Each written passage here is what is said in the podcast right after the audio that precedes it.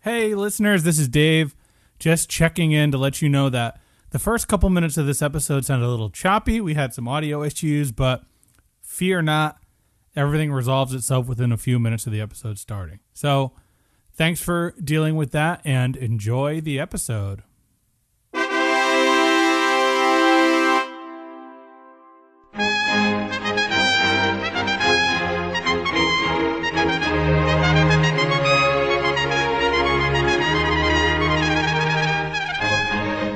Previously, on Downton Abbey, Mary and Edith both met very nice suitors at Atticus and Rose's hunting party. Bates and Anna, they seem to have gotten past all the drama with Mr. Green. That and Mr. Carson proposed to Mrs. Hughes. What's going to happen in the final season of Downton Abbey? Let's find out this week on the Lords of Grantham podcast.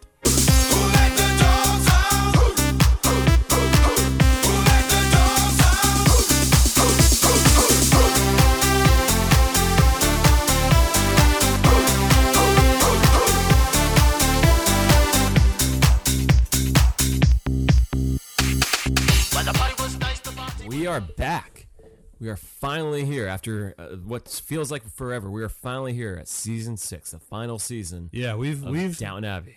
we've done a decent job of doing other podcasts between the start of this. It feels like forever since I watched an episode. Right, and I feel like it's been forever that every time I turn on um, Amazon or whatever, there's a, a tease of season six with like Mary dressed up in her roaring twenties like gown or whatever. It- like every time, like, yep, that's the final season of Downton Abbey. We'll get there Yep. eventually. Here we are. Finally, Uh, any any news? Any no movie news? We we broke that down pretty thoroughly last week. yeah. No, no, I don't think there's been been much in terms of news really. I mean. Down Abbey is just trucking along, you know. I, I don't know. It's in the headlines. Yeah. Yeah, yeah. It's, It's weird that it's like on Twitter. You you use the hashtag Downton Abbey and the emoji of Highclere comes up. oh really? Yeah. Oh, that's pretty nice. So that's like you did Game of Thrones and the White Walker or the Night King showed up. Now Downton Abbey is uh, back in the news, so you see the the image of Highclere Castle is now like right next to it, which is cool. Nice. And speaking of Downton Abbey, or not, What do you mean? Speaking of Down Abbey? Speaking- what do we? What else are we here to do? speaking of Twitter, I got a, a bone to pick this week. oh, really? What what bone could there be to pick? So the other day, I was looking on our Twitter, just Yeah. uh, perusing our tweets, trying to find at replies and stuff. So because, like I said, with this hashtag, I'm sort of mining it, trying to find new followers and stuff like that.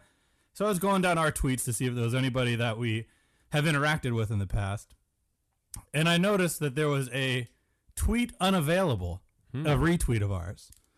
So I was a little perturbed. Yeah. I said, "Who are we retweeting that blocked us?" And it was I don't know if you guys remember back in the day we talked about the Downton role playing on Twitter. The fan accounts where they try and mimic the speak of characters on Downton Abbey. Yeah, just interact with each other. Through tweets. Yes. And we had a a little back and forth, a positive back and forth with the guy Downton role playing on Twitter, Jimmy, Jimmy Kent, Or James Kent.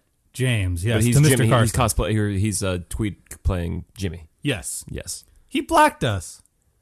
Wonder what, what did you now? Have you tweeted anything about Jimmy or Thomas recently that may have upset him? No, the last tweet that I sent regarding both the character Mm-hmm. and that man or woman, whoever it is running that Twitter, was that retweet where it was just sort of playfully saying, like, see, they get along. Whoa, wait! I was- I seem to remember when Jimmy got fired. You tweeted something about Jimmy got caught stroking. Oh, yeah, mid stroke. That's right. So Um, that may have offended the Jimmy fan account that you're alleging, you know, to his behavior behind the doors. do you think that that Jimmy Kent account is that fired up about the character that they would block me for that? I mean, what else? What other reason would they have to block you? That's I don't know why.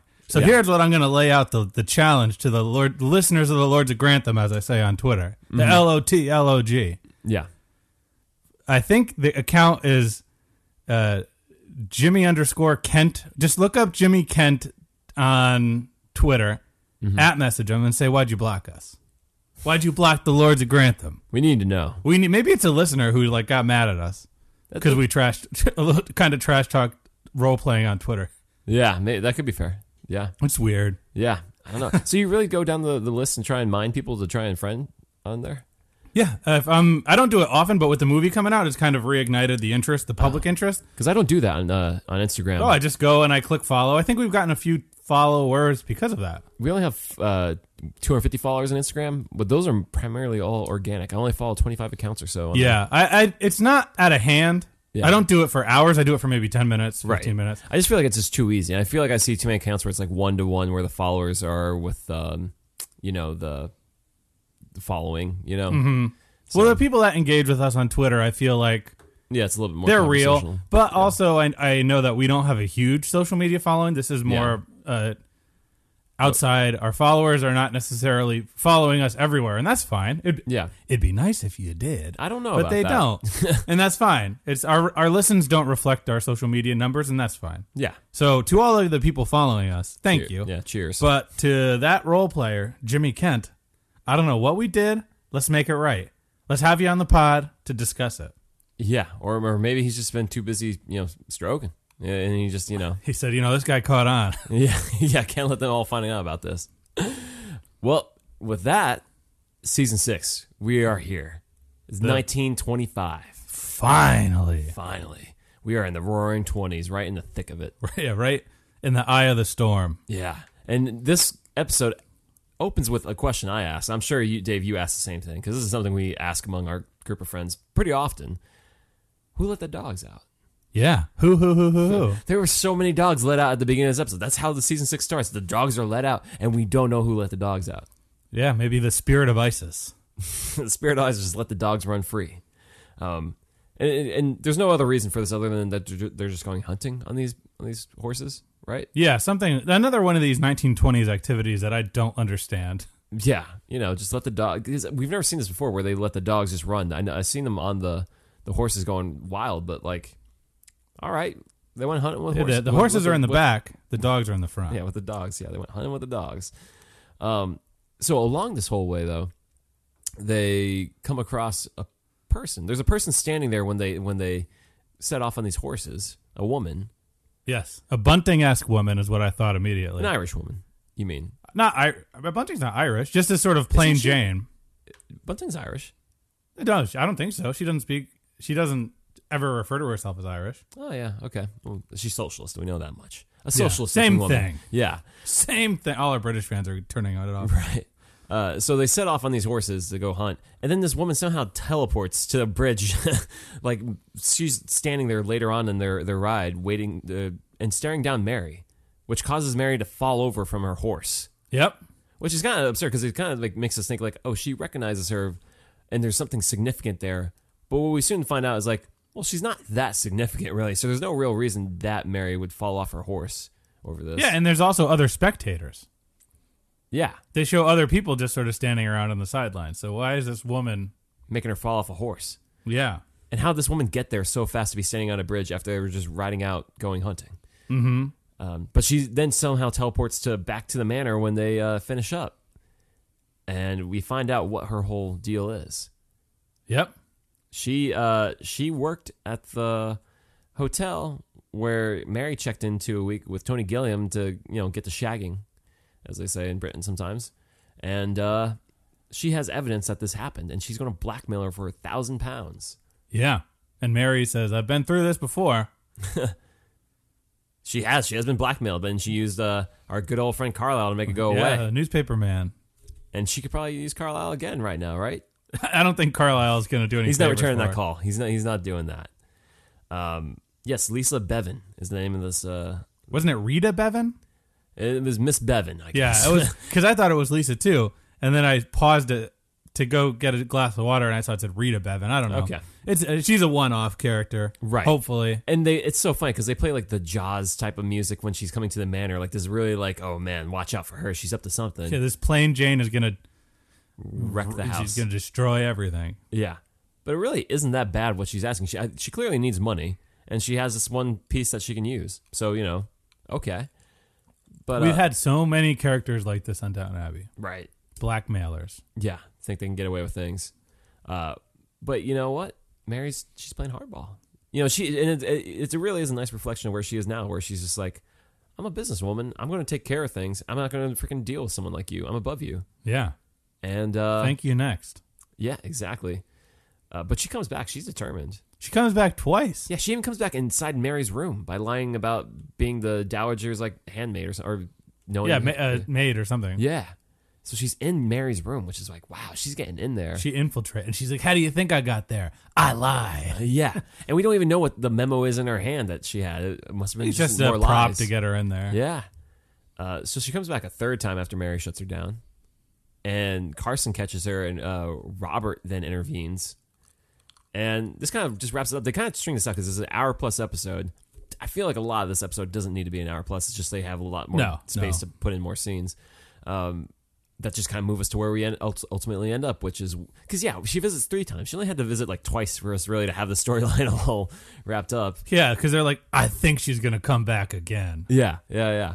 Uh, but anyway, so Robert ends up cutting her a check, and uh, it's a really nice turn though how this scene plays out because Yeah, absolutely. you you get the sense that Robert's disappointed in Mary, and uh, justifiably, I, I think he is. Like he- he definitely feels a little bit, you know, bummed about this, but he's also really proud of her. You know, like she did not bend to this woman, and you know she's really proving herself. You know, now that they're without Branson, you know she's trying to assert herself as someone who can take over his stead and like you know help out around the house. And she, this is just you know a reflection of that. She really is there. Yeah. It's funny though, because what happens is he makes her sign a signed confession that she attempted to blackmail them. Yeah, He gives her 50 pounds yeah, and he sends her on her way. yeah, So then he Mary explains, you know, I was just going to let it run because I won't I won't bre- bend for blackmailers. yeah. And then Robert says, "Well, think about what this would do for Tony Gilliam and Maybelline Fox." Right. Think of someone else than yourself. Mary's Exactly. like, oh, and Robert's like, real. He's he's a great, great paternal figure in this episode. yeah. And as she says, you're a real Machiavelli character here. Like, you know, Robert Flexen, you know, he, he can do things. Um, it's, it's funny, though, just thinking about Mary as a character since the beginning of season one. I feel like she hasn't changed that dramatically since season one because I feel like she's always been this strong willed since the first season. It's just that she's kind of had to adjust as to where she applies that attitude towards, you know, which is Mm-hmm. more towards business and everything. But I feel like again, it goes to like her not considering Gillingham and Maybelline Fox is just like very self centered still. And Robert says also like, what about what about George? Yeah. And she's like, I always think about George. And I was like, yeah, do you though? No, you don't. Yeah, she's she's coming into herself in terms of just being very self confident and making these moves. But I feel like she's very much the same character she's been. Yeah, I think they want this to evoke memories of Kamuk. P- K- bleh. Kamook. Kamuk. Pr- Pamuk. This is supposed to Wamuk? sort of, hey, maybe. Yeah. This is supposed to mirror almost. Julian is not so subtle Yeah. with what he's trying to get at. This is how she handles that. Yeah, I- I, I think you know, in season six, he's trying to you know call on those echoes from previous seasons, like you know, this is where we are now. Look how far we've come and stuff like that. Now, do you think that's reflective of the fact that people weren't so hot on the storytelling of four and five?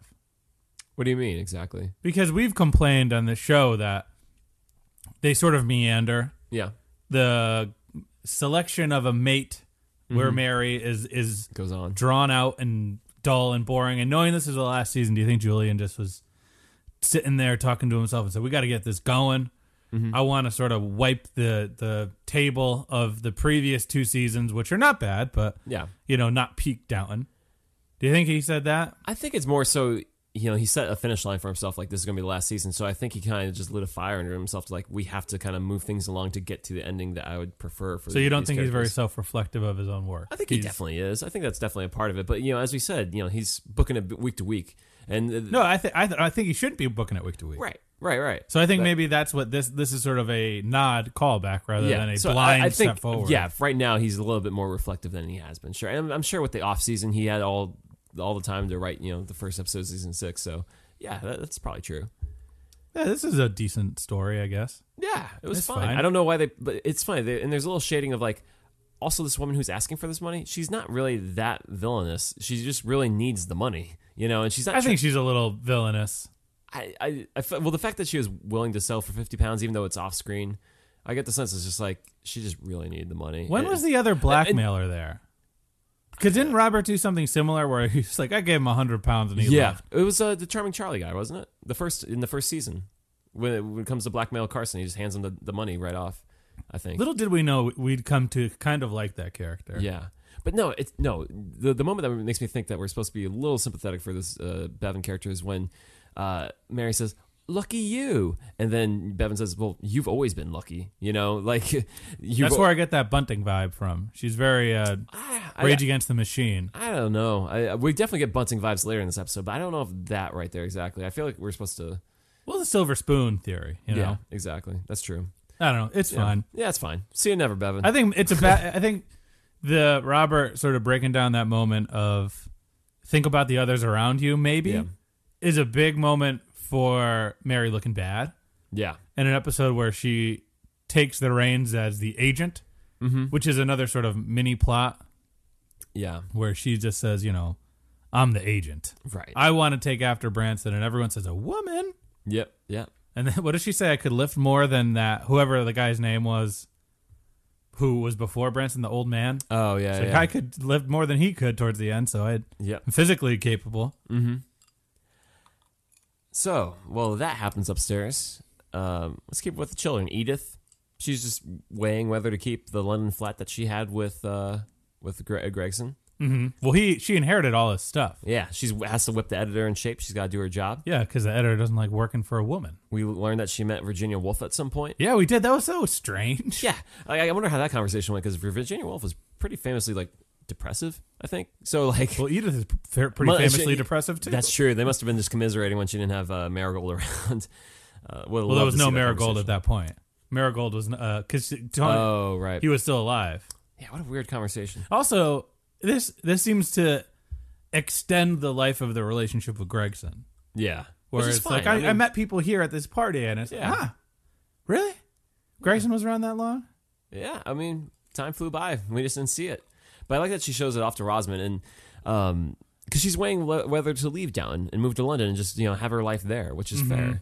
Uh, but I love the point where she highlights there's like museums and galleries here and stuff. And Rosman says, "Well, you only go to those when friends come to town," and that. As a New Yorker, I can tell you, I pretty much only go to museums and galleries when friends come around. That's I- true. so, I mean, I try to make my effort to go when I can, but it's like I have no real reason to go. so, it's truth, Edith. Edith Rosman is speaking truth to you. Uh, yeah. So we'll see if uh, if Edith moves, and, and and it wouldn't be the worst thing, you know, for her. She's very uh, what's the word? She's very independent in this episode. Yeah. Just She kinda- de- she's dealing with her stuff. right. It's not she's not the a plot, but she's. Yeah. she's just off on her own. You want to talk about characters evolving? Uh, If we say Mary's evolutions are very minor, Yeah. Edith but- is huge. E- oh, Edith is huge. It's gi- yeah, ginormous. Uh, yeah, because like yeah, Mary has a baby doesn't even affect her. Uh, affects Edith all the way through. Mm-hmm. Um, upstairs, uh, uh, the biggest plot line though, actually, aside from Mary, is Violet and Isabel. Oh yes, Um, what is going on there, Dave? there is a hospital meeting that Robert has avoided. Yeah, Another plot point that they briefly discuss, mm-hmm. um, and somebody whispered to Violet that there's a hospital in London looking to buy and and sort of overtake their hospital. and she is not about it Yep. because she thinks that it's their hospital they want to run it their way and isabel is all for it because she says more money more advanced medical techniques so on and so forth Yep. and it is a real lover's quarrel if you will Yeah, because Clarkson is siding with Violet and Merton is siding with Isabel, and I think they all have good points. I think Clarkson's making the best point where it's just like, well, let's not just relinquish, you know, the value of our name with this, you know, hospital. Uh, but yeah, Violet's the one extreme. Like, no, we need to keep it our own thing, and Isabel's like, no, it needs to be modernized. Clark- Clarkson, I think, is on the right trail, but uh, merton makes it uh, i think merton well merton doesn't do much aside from say like i agree with you I'm so happy to be on your side, Isabel. And she's like, don't get too excited. let's not do this Yeah, let's not do this again. Um, so yeah, I'm interested to see how this plays out. The- They're definitely on different sides of the coin. I feel like they're going to probably end up meeting in the middle at some point. Yeah, I was really worried that this was going to resolve itself in this one episode because this does seem like a big town-wide issue, Right. and it would be weird to, you know, not resolve or Yeah. to to make it an episode thing where where it could be an actual arc. Yeah. But I do like that this storyline, and they're really emphasizing it th- this episode where there's that struggle between changing times and keeping things the same. Mm-hmm. And this is one where it's just like, well, do we modernize or do we kind of keep it how it's been? And Well, yeah. I mean, we live in uh in Connecticut. Yale has sort of taken over every hospital that we is in our neck of the woods. Yeah. Everything is this Yale blank hospital. And it's, we're all the worse for it. We don't Yeah. want that Yale. Oh, that Yale money. yeah, get out of here. um, but so that that kind of like theme carries on to the other thing that goes on between the upstairs and downstairs, where Robert's kind of musing about, do we need as much help as we have? Yeah, what does he say? Uh, who has an underbutler these days? Yeah, we have one whole boy and two women uh, uh, on the house staffing. Uh, were the butlers or something, uh, something along those lines. Uh, but they talk about how like downstairs, even one of the women left to find a job at a shop, and and uh, Robert's like, why would she do that? And it's like, well, she wants to have evenings with her boyfriend, which is like. Yeah, with her Go, bow or go whatever. think instead of living at this dour mansion. Well, sometimes dour mansion all alone, can spend time with a man. Wow, what a concept! yeah, Yeah, but Robert, I, I mean, he's not the most integral. He's sort of contemplating this change, right. and- he's not about to make that change happen. but because that'd be he's a- hovering over every plot yeah. with such a good paternal voice this time. Like, for considering he's made a fool of himself a lot, he's learned a lot. he's learned, he's growing. Yeah, and we'll see. Uh, Thomas overhears this a little bit though. Yeah, you see him in the background, but we'll we'll get down to it. Thomas is not acting like a heel this week. No, they show him giving piggyback rides to the children, where he clops, he makes a clopping sound like a horse. Yeah, Marigold loves him. yeah. Wow. And uh, uh, I- did we finish with upstairs? Is that really it? I mean, there really isn't that much. Oh, there's one more big thing upstairs, but that ties to downstairs, so we'll talk about that later. I mean, what was it? The, the Cora, they try to help out, or they want her to. Was it Robert tells her to not get involved between Isabel and Violet? And she's like, I gotta get involved with Yeah. this, and we'll see how that turns out. Eh, So, so now to go downstairs before we come up in a cultivating way at the end. Mm-hmm. Barrow is s- trying real hard, it seems, to turn a new leaf. Yeah, yeah, be a better person. So he's playing with the with Marigold, who, you know, what what say what you will about Marigold, she must be treated differently than George and Sibby because she's not blood related. Yeah. in the eyes of everybody. You do see Georgia like working with the dough down there, or like just kind of hanging out, and Sibby too. I think. That's that's so funny that these characters, including Edith and Mary, grew up with these servants. Yeah, But even though they're with them as infants, when they turn into adults, they're just so easily like, yeah, who cares? right. Yeah, Like Mary couldn't give Patmore the time of day, but if we assume Patmore is, you know, in her fifties or late forties, she's in her fifties. yeah, then that means little kid Mary was probably around Daisy aged Patmore. yeah, But she doesn't treat Patmore with reverence and respect. yeah. It's kind of She kind of treats her like that's just Mary. Just a yeah. But Edith or S- Sybil yeah. never did. But yeah, Thomas. Well, the thing that exasperates Thomas's concern is because I thought this was odd too. Violet kind of because Robert goes to Violet to talk about what he should do in terms of people. He, he's like, I don't, I don't know about keeping all these people, you know, around. We don't need them. And then the dowager kind of talks to Danker about, I don't know if I need all the people, you know. And, Ro- but this is all you know based on what Robert's saying. We'll see. But I, I think we'll be okay here. But I don't know. There may be rollbacks. Mm-hmm. Don't tell anyone. I thought this is so weird. And then Danker says what? She said my like secrets go into the tomb or something like that. Yeah, yeah. And I just didn't buy that the dowager would tell this stuff to Danker because we've never seen that they have like a close relationship. I understand when you're a lady maid, like you're kind of tight, but I- Uh, She accompanied her to the like Russian yeah, she told refugee her s- camp. s- stand outside. Um, I just didn't. I just didn't buy that she would tell her this kind of information, especially as it relates to like work and your your job. It, it just seemed like a means to move the plot along, which it certainly did. Well, Vi- maybe maybe Violet is uh, losing it. That's uh, that, that- I mean, that, I had that thought for a moment. I was like, ah, she's older. She probably doesn't care. Um, But yeah, so Danker ends up she spreads that news everywhere. in the uh, why was this character painted to be a sympathetic character with this soup last time last episode Yeah, because all of a sudden, she's a she's a heel straight up right? Because as we saw Patmore and Daisy doing this for our last episode, this episode we see Patmore being like, "Oh, what is she doing here?" Like Thomas heavily like sighing at the thought of her showing up. oh yeah because thomas sabotaged her Right. They're enemies Right. it's a double turn Yep.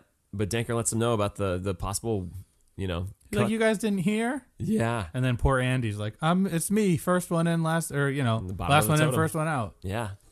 Uh, so now there's a bunch of concern. and Carson's like, we can't talk about that. I can't, you know, I can't talk about that. that that's my Carson.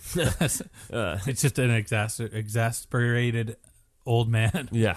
Yeah. I, I i only have so many more days to live. I gotta, gotta go. I gotta go talk to Elsie. What is he from, from the bayou? a little bit. A little bit. Carson's like, got a lot, got a lot going on over here. Ah, yeah, you don't understand. You don't understand what I'm dealing with with a p- p- potential marriage.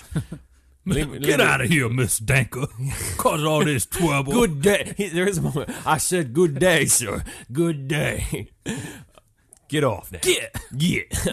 Uh, anyway, sprayer with yeah, with a, yeah, a little like spray bottle. Um, but Thomas is just like, I need to get out of here because I need to keep a job. Like, I, I, this will be bad for me. Like, I, and like Baxter is telling him, like, "Oh, you're overthinking this. Like, this is all in your head." Yeah, well, in fairness, people are starting to like treat Barrow like a heel. Finally, Yeah, yeah. he's been acting up for a decade, yeah, and they're finally like, you know, people don't like you. right. And it's funny. I can relate to Barrow so much in this episode where like. I feel like this may be bad for me. I may lose my job. People are telling you it's in your head. I've The been ship through is that. sinking. Where Get people, out. Yeah, people have told me it's in your head, Corey. And it's like, I don't think so. And then it wasn't. like it- it's just like no. When you feel the vibe, sometimes it really is actually there. Uh, so hopefully Barrow can make it out alive. You know, before any cutbacks happen. Yeah, But uh, what else is going on though downstairs? downstairs. Uh, well, there's there's two more big ones. Well, there's co- well three more. Yeah, Uh, I think we'll let's, save. let's choose our adventure. What, what, what are our options? our options are Daisy, which ties to upstairs. So I think we should Let's say do- that. let's- per- do you want to do that now? Yeah, that one's kind of you know it is what it is.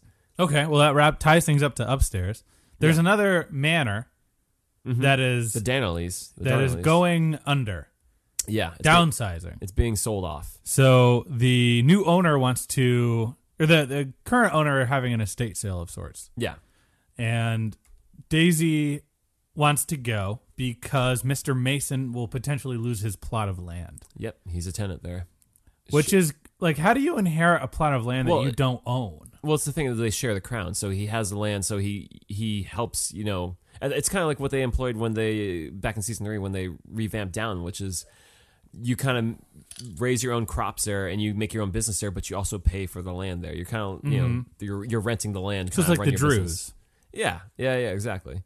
Um, so he's lose, worried about losing his farm there, you know, and uh, well, Daisy gets to go with uh, Mr. Mason to go check out the place where they're they're selling this off because he's been on good terms with the, the people who, who were living there, Mm-hmm. but he's not so sure about the new guy moving in.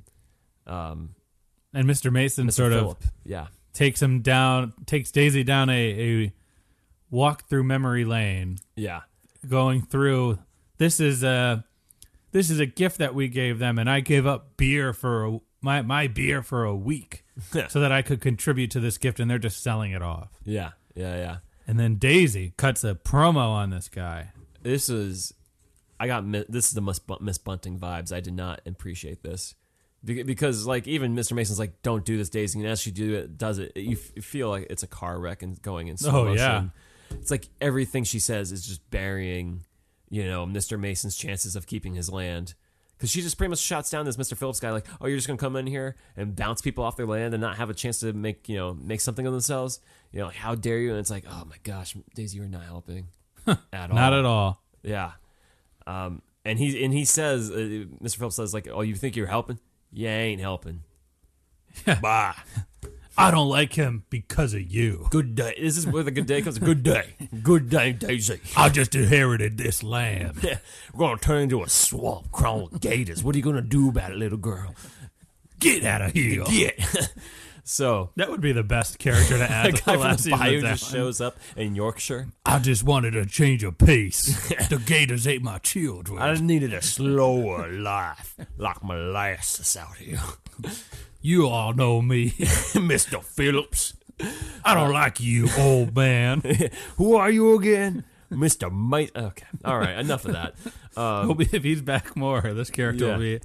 Uh, so, anyways, Daisy makes a fool of herself and does it in front of uh, Grantham and them, and, and they're just like, "Calm down, Daisy, behave." And uh, they have a talking to with her later.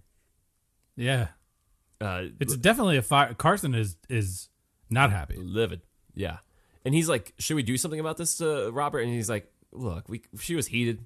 We can't we can't just let her go." Nope. And so Carson says, "You can you can stay. You're just you know being reprimanded or whatever." He gives her a, a verbal warning. Yeah. Which, if I were Daisy, last season she was so ready to get out of Down, I'd just be like, you know what?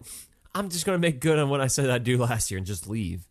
Well, she shouldn't yet. She should wait to make sure that the land she's going to inherit is hers. That's true. That Where's is- she going to live? I don't know. She's She's got an gonna be education. homeless. She's got an education now. she has a third grade education. She's reading books. I mean, Mosley's still helping her out, right? Uh, so, yeah, we'll see where that goes. But it, it brought to mind all the worst things I didn't like about Bunting. And it's like, I don't want to see this in Daisy. Nope. nope. Uh, but yeah, let's get to let's get to Hughes and uh, And Carson? This is the best. And storyline. Patmore? This is so good. This is so weird. It's so. It's heartwarming and funny. This is, I think, kind of. This seems very it out of- heartwarming? I, I think don't- it's very. I think there's a moment that's very heartwarming. yeah, Uh, this is Julian at his at his most playful. yeah. This is like regal Julian. I just assume he types his scripts behind a typewriter. He's like, ooh, ooh, this is funny. This will make them laugh. Uh, so yeah, they haven't set a wedding date yet for uh, Hughes and Carson. no, Uh, and just following up, last episode was December of 1925, and now we're in April, I think 1925 or so. And yeah, so five months has gone by, and they haven't set a date. man. Uh, wh- What's the reason though, Dave? He- uh, Hughes is apprehensive about having to perform wifely duties. What are those wifely duties? Wifely duties. Th- they never come out and say exactly what it is. But it's like, oh, oh, we, oh, oh yes, that thing. That well, it's thing. funny because there's a scene where it's uh, the the first scene where this is discussed is Hughes and Patmore. Mm-hmm. They're like, "Why aren't you doing it?" And she says, "I'm not ready for all the aspects of mar- marriage." And then Patmore says, "Oh my lord, Yeah, you mean I wouldn't know, of course." yeah. Which made me think, like, wait, Patmore has not gotten any action. Are you kidding me? Patmore seems like she's. You turned on Tofton, a guy you know who's re- ready and willing. Like, I, it just made me think. You know, based on her experience, she's been through it. She looks like she's you know had some fun times in her day. Patmore, mm-hmm. you're telling me she does. She doesn't know Oh, she partied back in the day. because she says I wouldn't know. It's like, what do you mean, Patmore? You don't know, or you just don't remember? Mm-hmm.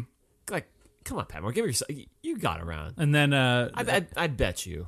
I bet you Patmore has had a well, s- maybe had some. Hugh, Hughes says, "I'm not sure I can let him see see me as I am." To which Patmore says, "No one's clapped eyes on him without his tux for years." She's not wrong. She's not wrong at all. Old Jim Carter, you think he's he's got what if he took off his shirt? He's like Branson. He's all jacked up. I would love to see how ripped he is. Uh, but so Hughes has the weirdest ask of all time, where she wants Patmore to talk to Carson about how he feels about the full aspects of marriage because she's just too honorable and doesn't want to talk to Carson about this. Now, h- here was my my question with this. Yeah. Why not go to Molesley? Why not go to a male, Mister John Bates? Well, because she doesn't want to talk to a man about this. She, she, it's too embarrassing for her to go to a man about this kind of thing. I think. That's true, but I think there are people. This they've seen so much at this house. Yeah, it's not surprising. But then why would you make Patmore do it? Yeah, It's just a. Str- I mean, I understand well, it's Pat for, Moore's her only friend. it's to keep her best friend. busy. It's her best friend. The So, maid of honor, but I mean, matron of honor. would you would you ask me to do that, Dave? Like, it's so weird. It's so weird. It reminded me of that scene of um, the other guys. Where like Oh, uh, yeah, with Will the Ferrell and his shrubs. girlfriend, uh, and they have to have the grandma go as the go between of like what they would do to each other. I don't want to say that anymore. It's just so gross. Um, but Patmore agrees to do it. She's going to go in there and ask the questions that need to be asked.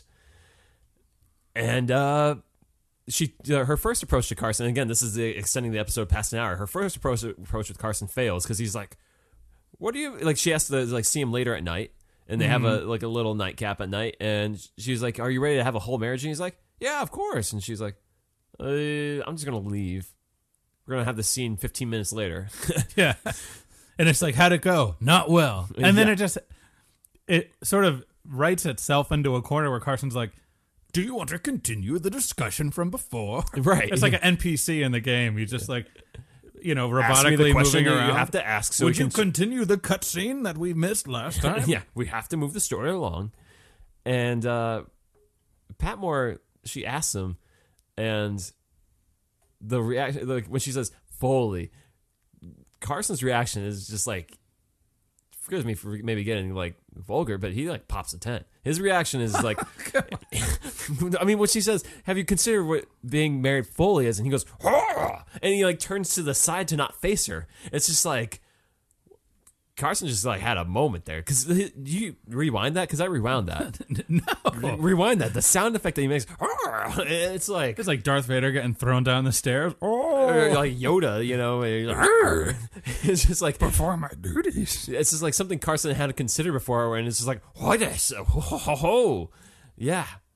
And then and then they kind of cut away for a moment to Bates and Anna just going for a walk. It's the most oddly thing, uh, oddly cut things. They just cut the Bates and Anna in like a inconsequential scene where they're just walking in the middle of the night, and they cut back to Carson as if he's like maybe put himself together for a moment, just like. You know, don't mind me. You know, he like He's patting his head down. yeah, yeah. During the scene with Anna and Bates, we just hear a howl at the moon in the background. It's actually Carson in the manor, realizing what he's getting himself himself into with marrying. But then this is where I Yeah. think he gets to be like very sweet and earnest, where he's like, "I love her. Yeah. I'll take if she's taking me for all I am. I'm taking her for all she is. I And want it. I'm I'm down." I want it. I got He it. goes, "It's been a while." yeah. yeah, since uh, since someone's seen me without my tux, uh, but he he does want her, and uh, Patmore then communicates this back to to Hughes. and Hughes is uh, not like she's not like relieved about it. Yeah, It's still sort of like, "Oh, yeah, Well, he, I think it gets to that moment where she, it's like, it's not a friendship. We're not going to be this. This is like a social arrangement. I want a wife. Yeah. I love this lady. we're going to get down. And so then we get the moment that we were, was teasing last episode that we didn't get, where it's like it was the slowest thing ever. Because again, Hughes and Carson, the actors have been, uh, was it Jim Carter and uh, what's her name? um, Mrs. Hughes. Yeah, they finally kiss. So again, these are people who've known each other for six something years on this show, finally having a kiss in real life, and you can literally just hear Julian shouting, "Do it, do it, lean in there, lean in there, Type kiss it her, in. kiss her, harder, kiss her," because like they're so slowly embracing for this kiss. It's just like. They're they're old. I guess Their they're bones old, but I move just felt like the slower. actors was like, man, I gotta kiss this girl who's probably my friend in real life. I gotta kiss her on the lips. I gotta do it.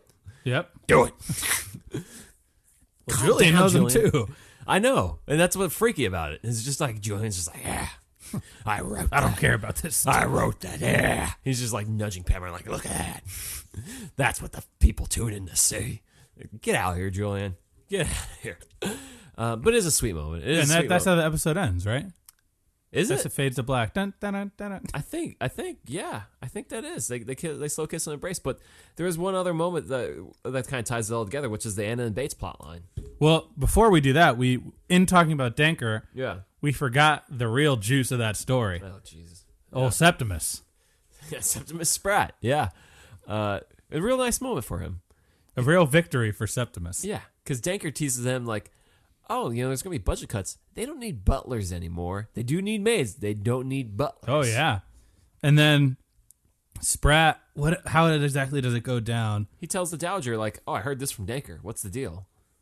And then, uh, d- r- excuse me. And then Violet brings in both of them, or Mm-hmm. it brings in Miss Danker's. Like, hey, have you put your notice? Like, have you started your preparations Yeah. for looking? Because you were telling everybody about the downsizing, and Danker like, boo. Yeah. Yeah. You got me. Bad. Like Danker gets called. Why were we supposed to root for her with this freaking soup when a week later, Well, a the season next later, yeah. episode of the show, S- the- she is immediately later, flipped yeah. back. She's a heel in the first episode with this bar, Yeah. a baby face in the second episode with this soup. immediately a heel again because I understand you want to make Sprat a heel because he makes sense as a Yeah. as a uppity. You know. Yeah, yeah. But Well, it's, it's probably a case of like Julian wrote the last episode months ago, and then he forgot how he wrote it, and he came back and he's like, "Well, you know, what? I don't actually like that Denker character. Let's keep her that way." yeah, because there was the difference between the finale and the Christmas Uh, Yeah. special and here, so Yeah. it's three different. T- Either way, Yeah. uh, it's, But- Mm. Sep- Sprat and and Danker is not fun. No, it's just so annoying. But Violet flexes so well on on the on Danker, where she was just like, "Well, you know what? I haven't made my mind up yet." And Danker's like, "What?" and then, oh, she's like, "Oh, did I say that out loud?" Like, like she knows what she's doing. Did She's- I stutter? Yeah, she. You know, I, I, I- you know, I may not, I may need less help, but I'm just considering it. And it's like that sends Danker into a tailspin, but sends Sprat on a high. Good job, Sept. Yeah, and what what was the truth of it all along? Violet literally just wanted to flex on on uh, Danker and li- re- reminder, Snitches, snitches get stitches. right? And that's exactly what she just did. Yep, But you know who won't be getting any stitches? Anna or Bates. yep, Well, we get Sergeant Willis back again for one more time, yep. just because we needed this. And uh, so they have a scene where he tells them, "Well, the, the they haven't removed the charges yet because there's uncertainty with this person." This witness. Yeah, and they're literally questioning in the scene, like, "Why did you come here to tell us that? What is the point of this?" And you just He's like, this is an hour and seven minute long episode, exactly. so they need me. Yeah, And contractually, I had one more episode left. yeah. One more Willis. And The, the- the- yeah, they're literally saying, "What you talking about, Willis?" That's that's exactly what happens there. Um, but he comes back again at the end of the episode with good news. Yep, he's back. Yeah, and there's a witness this time who's contest uh, test that this woman caused the How manslaughter. does the justice system work so strangely? I don't know, man. It's the twenties. Are they like, hey, do, has anybody happened to be here Yeah. in this place? But it was somebody at a pub yeah, overheard them. yeah. Go figure. The lady that did it. Yeah, uh, we, we, uh, and I guess we're, it's smooth sailing for them now, except for the fact that Anna worried that she was pregnant but wasn't. Yeah, she's had a couple of. uh She hasn't. Uh, that time of the month took a little longer than normal, and I she was got her wa- hopes. She had high, high hopes. I was wondering about that though. So when did this happen? When did these events happen? Like, Well, I mean, they're just sort of private. but I mean, there was that moment where you know she was in jail, and then you know bases on the lawn. This is Right. four months. So well, yeah. But I'm, I'm just wondering, was there like conjugal visits? Was it like I mean, did I mean it's not to get lewd again, but again, Bates visits Anna and they're in jail, and you just wonder. Well, th- you just need to think mathematically. I mean, that Once probably- a month, she would know whether or not she was pregnant. yeah. So just a couple times it went a week late. I guess, yeah. I, and I guess maybe conjugal visits didn't exist back then, but I'm just saying, I don't think there. I don't think she was locked up that long. that you never know. Well, for Bates, it was a long time, though. uh, but hopefully, you know, Bates said they can go back to looking into estates again. And Yeah, try we'll, to do that. we'll wake tomorrow without that rock on our backs. yeah. So we'll see where this goes for them. But the whole man are celebrating And it, do, you, do you notice who was dancing together at the end of the episode? Andy and Daisy, Nope. Thomas and someone else. Patmore. Do you Thomas- know who her dancing partner was? No, Sergeant Willis. there we go. There we go. If she hasn't gotten it done, Willis will get it I mean, done. if you think about it, Willis has got to be a staple here. Everyone's got to know him. Yeah, that's true. He's been around so often, you know. Yeah. But when they find out the charges are cleared, they go right to Robert. Robert's like, uncork the best wine we got. Two, three, four bottles of wine. Let's do it. And then he goes downstairs, and I think this is really good, Robert. Yeah. He's like, let's court, and then he says a toast to the Bateses, and then he says, you know what? You guys are gonna act funny around me. Yeah. I'm gonna take my ball. I'm gonna go upstairs. Enjoy this wine. Well, let- but let me stop by the fridge first and look for a chicken wing, Oh, which yeah. I do. Just to talk, eat, eat, eat a cold chicken wing with Cora. Yeah. Talk about the old. Then my old maid used to leave me with this, and I'm being reflective. But let's get out of here. I used to hide down here when I was a bad child. Yep. Can you just bad, imagine- bad Yeah, boy. just gnawing on chicken bones there as a child, Robert. Um, but this is again, this scene would never have happened in season one, where the upstairs is downstairs, like this, partying with them. Like this is a long way that they've come, where they were willing to go downstairs and drink Mm-hmm. wine with them and everything. It really is emblematic of like the whole changing tides, where like they are willing to get down downstairs. I think it shows. It, this again brings us back to episode one about the relationship of Bates and Robert. Like Yeah. Robert is very and and Anna and the rest Mm-hmm. of the house. Like they're in- integral Right, to the DNA of Downton. for sure. So was this a good episode? Yeah, I think so. Long Was but it a good season premiere? Yeah, it was fine. It was fine. I don't know if it ranks among among the the the other season premieres where there's a fire last year, which was nice. Yeah. Um, Or a Titanic sinking. season three, Mary and Matthew getting married and stuff. So mm, it's, it was solid. It's solid Yeah. kickoff to season six. And did you notice a increased production value? I thought this episode was a lot cleaner and prettier looking. yeah, it looked nice. There was that shot when they roll up to that other manor and it was a big wide shot Yeah, of the big field behind them and Yeah. that was really pretty. yeah. It looked I think nice. they sort of, you know, we're going out with a bang, let's up the get Also- new cameras. Well, did you notice that you know playing into their cutting people from the staff? It seemed emptier this episode. Like the ma- the manor definitely seemed less busy with people. I don't I didn't notice that. I felt that, and then maybe that they're just saving budget by cutting those extras. You know, Sure. Wa- was there any uh, good quotes this episode? Yeah. Plenty. Yeah, Uh, I when they're talking about there's some really strange stuff with Anna talking about not having a not being pregnant and she thinks Yeah. it's her fault. Mr. Bates has a he says this line when they're looking at Marigold and how grateful that she is and he says so many children in need of a home, so many homes in need of a child. Look, morbid Bates. weirdo weirdo Bates. Um, what was it? Uh, Pat Moore says about Carson. You want to be vulgar if you put it on a seaside postcard. Hmm. Well, I don't know what that means exactly. There's the moment where Danker is in the when she comes to to, to, let the news out, Mm-hmm. where she says, "Time to find out who's useful and who's ornamental," and she's here to sympathize. And then Hughes says, uh, or Danker says, "I hope I haven't cast a shadow." Oh, I have that. And Hughes says, "What did you think you'd do? Sprinkle sunshine?" No, it's Pat Moore says that. Yes, Pat Moore That's- says that's a that good to one. Danker, yeah. yeah, yeah. Um, oh, how about when um, when she's worrying about ge- losing her job? Spratt says, "I got a copy of the Lady Upstairs," which I think is like a magazine for like finding work or something, or like they have ads in there. It's like, oh man, Uh, t- Bar- Barrow says to like, it's like I'm gonna go talk to you. To Danker says that in the same scene, and Barrow says he'd rather talk to the organ grinder. yeah, yeah, yeah. Oh, I also like like, like um, there's a moment where. Uh, Carson's like musing about like Hughes breaking off the engagement and saying there will be a bit of a nine day wonder, but we'll get over it. Like oh yeah, people just wonder about it for nine days and they just forget about oh yeah, you guys were engaged at one point. Uh, Bates says, "Do you ever think there's a time we're told the whole Mr. Green business is over?" I was actually rolling my eyes at them talking about rehashing what the Mr. Green stuff was this episode, and I'm so glad they ended it because it's just like this is began season four. Finally, put it be- put it behind us. Uh, and Spratt says when he he talks to the dowager about the whole like cutting down business, and she she gives him a a very I forget what it was dowager esque answer, and he says your ladyship's humor is always a tonic, Yeah, but get down to business. yep. And then I Isabel and Violet. Violet says, "Does it ever get cold on the moral high ground?" That's a nice one. All right, well, let's get to the power rankings. I think it's that time. Yep.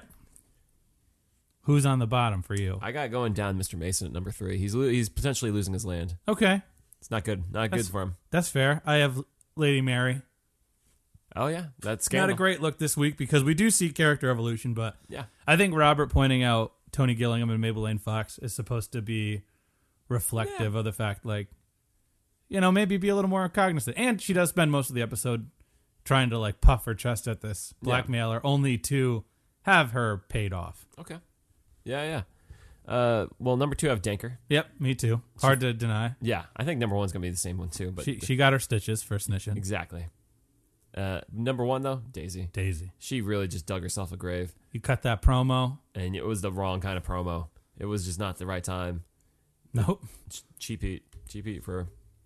what do you got on the up? I got Mary. You got Mary on the up? She puffed her chest, and the fact that Robert spoke about admi- admiring how she was able to kind of like stay strong in the face of this woman trying to blackmail her. I think that spoke a lot to like you know where she is in terms of taking things over from Branson, and she's been able to capably capably do that. So, I think Mary's she's keeping her place locked down. okay. Yeah. That's fine. I got Edith. Sure. Because we're given a we're sort of the table is set for Edith's independence. Yeah. She clearly she's getting some some blowback from this guy that doesn't want to work with a female editor. Mm-hmm. She's got this house suite in London, flat. That's Yeah. nice. and she's just kind of boss mode a little bit. Yeah, no, that's true. We haven't seen it bloom, but it's there. Yeah, And obviously, she's still the only parent that cares about her kid. that's right. Uh, number two, I have uh, Hughes and Carson Okay.